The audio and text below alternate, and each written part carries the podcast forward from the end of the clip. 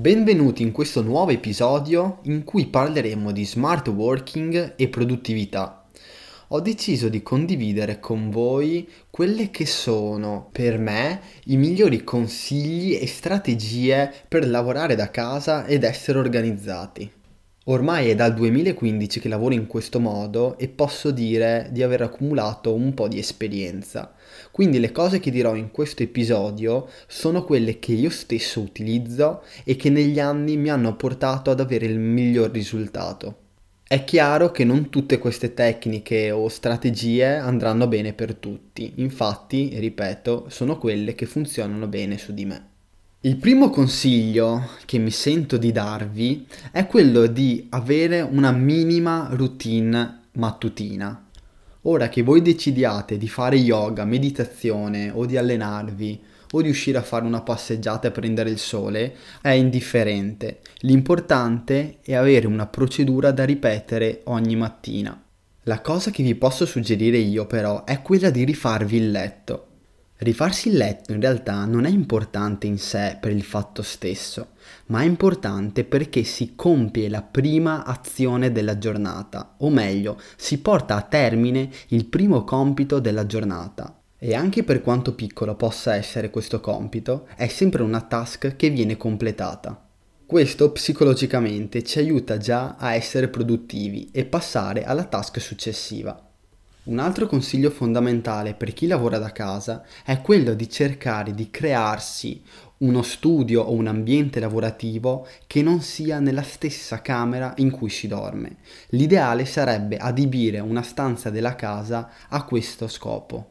Di conseguenza è anche sconsigliatissimo lavorare sul letto o distesi.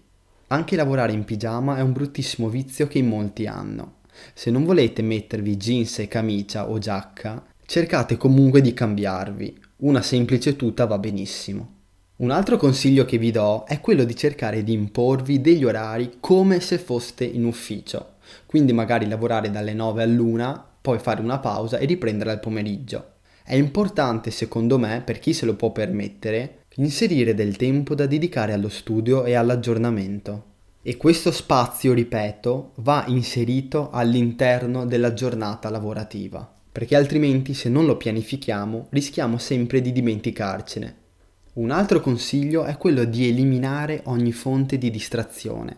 La fonte più classica in questo caso è lo smartphone.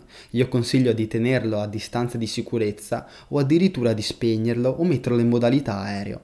Se lo dobbiamo utilizzare per scopi lavorativi, pianifichiamo all'interno del nostro programma giornaliero uno spazio di tempo in cui andremo a controllare le notifiche. Possiamo decidere quindi che ogni giorno verso metà giornata andiamo a controllare le nostre notifiche e insieme possiamo anche verificare l'arrivo di nuove email e rispondere a quelle arretrate. E proprio questo mi dà l'assist per parlare di un'altra cosa fondamentale a mio avviso, ossia quella di raggruppare tutte le task simili. Dobbiamo tenere a mente che il multitasking non è un metodo efficiente per lavorare poiché passare da una task all'altra richiederà un tempo extra che servirà al nostro cervello per riorganizzarsi e ripartire da dove avevamo lasciato. Per questo motivo, come dicevo, è importante organizzare le nostre task per blocchi simili. In questo modo il nostro cervello sarà abituato a lavorare a quel determinato tipo di attività. Elon Musk, ad esempio, divide la sua giornata in slot da 5 o 10 minuti e passato questo tempo cambia task. Ora dubito fortemente che voi siate impegnati come Elon Musk, però quello che importa è capire il concetto di questo meccanismo. Siamo arrivati ora a parlare di una tecnica che su di me funziona moltissimo. A me piace chiamarla la tecnica del dittatore e lo schiavo. Comunemente viene chiamata più spesso comandante e lo schiavo, però secondo me dittatore rende molto meglio l'idea. Come funziona questa tecnica? In realtà è molto semplice. È praticamente un piccolo gioco e consiste nell'assumere due ruoli diversi in base al momento della giornata. Alla sera, prima di dormire, oppure quando terminiamo la nostra giornata lavorativa, assumiamo il ruolo del dittatore. Il dittatore è un capo indiscusso e non deve far altro che scrivere le attività e i programmi per la giornata successiva. Dopodiché, se è molto diligente, può anche decidere di programmare in dettaglio l'intera giornata. Il mattino seguente, quando ci svegliamo, cambiamo ruolo e assumiamo quello dello schiavo. Il nostro compito anche qui è molto semplice ed è quello di seguire per filo e per segno quello che il dittatore ha scritto la sera prima. È chiaro che questa è una tecnica che si può utilizzare al 100% solo se si è liberi professionisti. Tuttavia, anche da dipendenti in smart working può risultare molto efficace. In ogni caso, al di là di essere dittatori o schiavi, è fondamentale scrivere tutte le attività o le task che dobbiamo completare durante la giornata. Scriverle è molto importante perché ci dà il senso visivo dei lavori che dobbiamo fare e non è tanto importante se scriverle su una nota digitale oppure su un foglio di carta. È sempre consigliato iniziare dalla task più impegnativa questo perché, una volta portata a termine, la strada sarà in discesa. Ma non solo, completare la task più difficile, ossia l'ostacolo più rognoso della giornata, ci darà energia positiva per continuare con le attività meno complesse. Quindi, una volta che le avremo ordinate in base alla difficoltà in modo decrescente, partendo dalla più difficile in assoluto, andremo man mano a cancellare le attività che abbiamo completato. Anche questo è molto importante perché ci darà un senso di completamento e una piccola gratificazione che ci aiuterà a proseguire la giornata. Vorrei parlarvi ora di una delle tecniche più famose sulla produttività, ossia la Pomodoro Technique. Avete presente i timer analogici da cucina a forma di uovo, di frutto, di verdura o quello che è?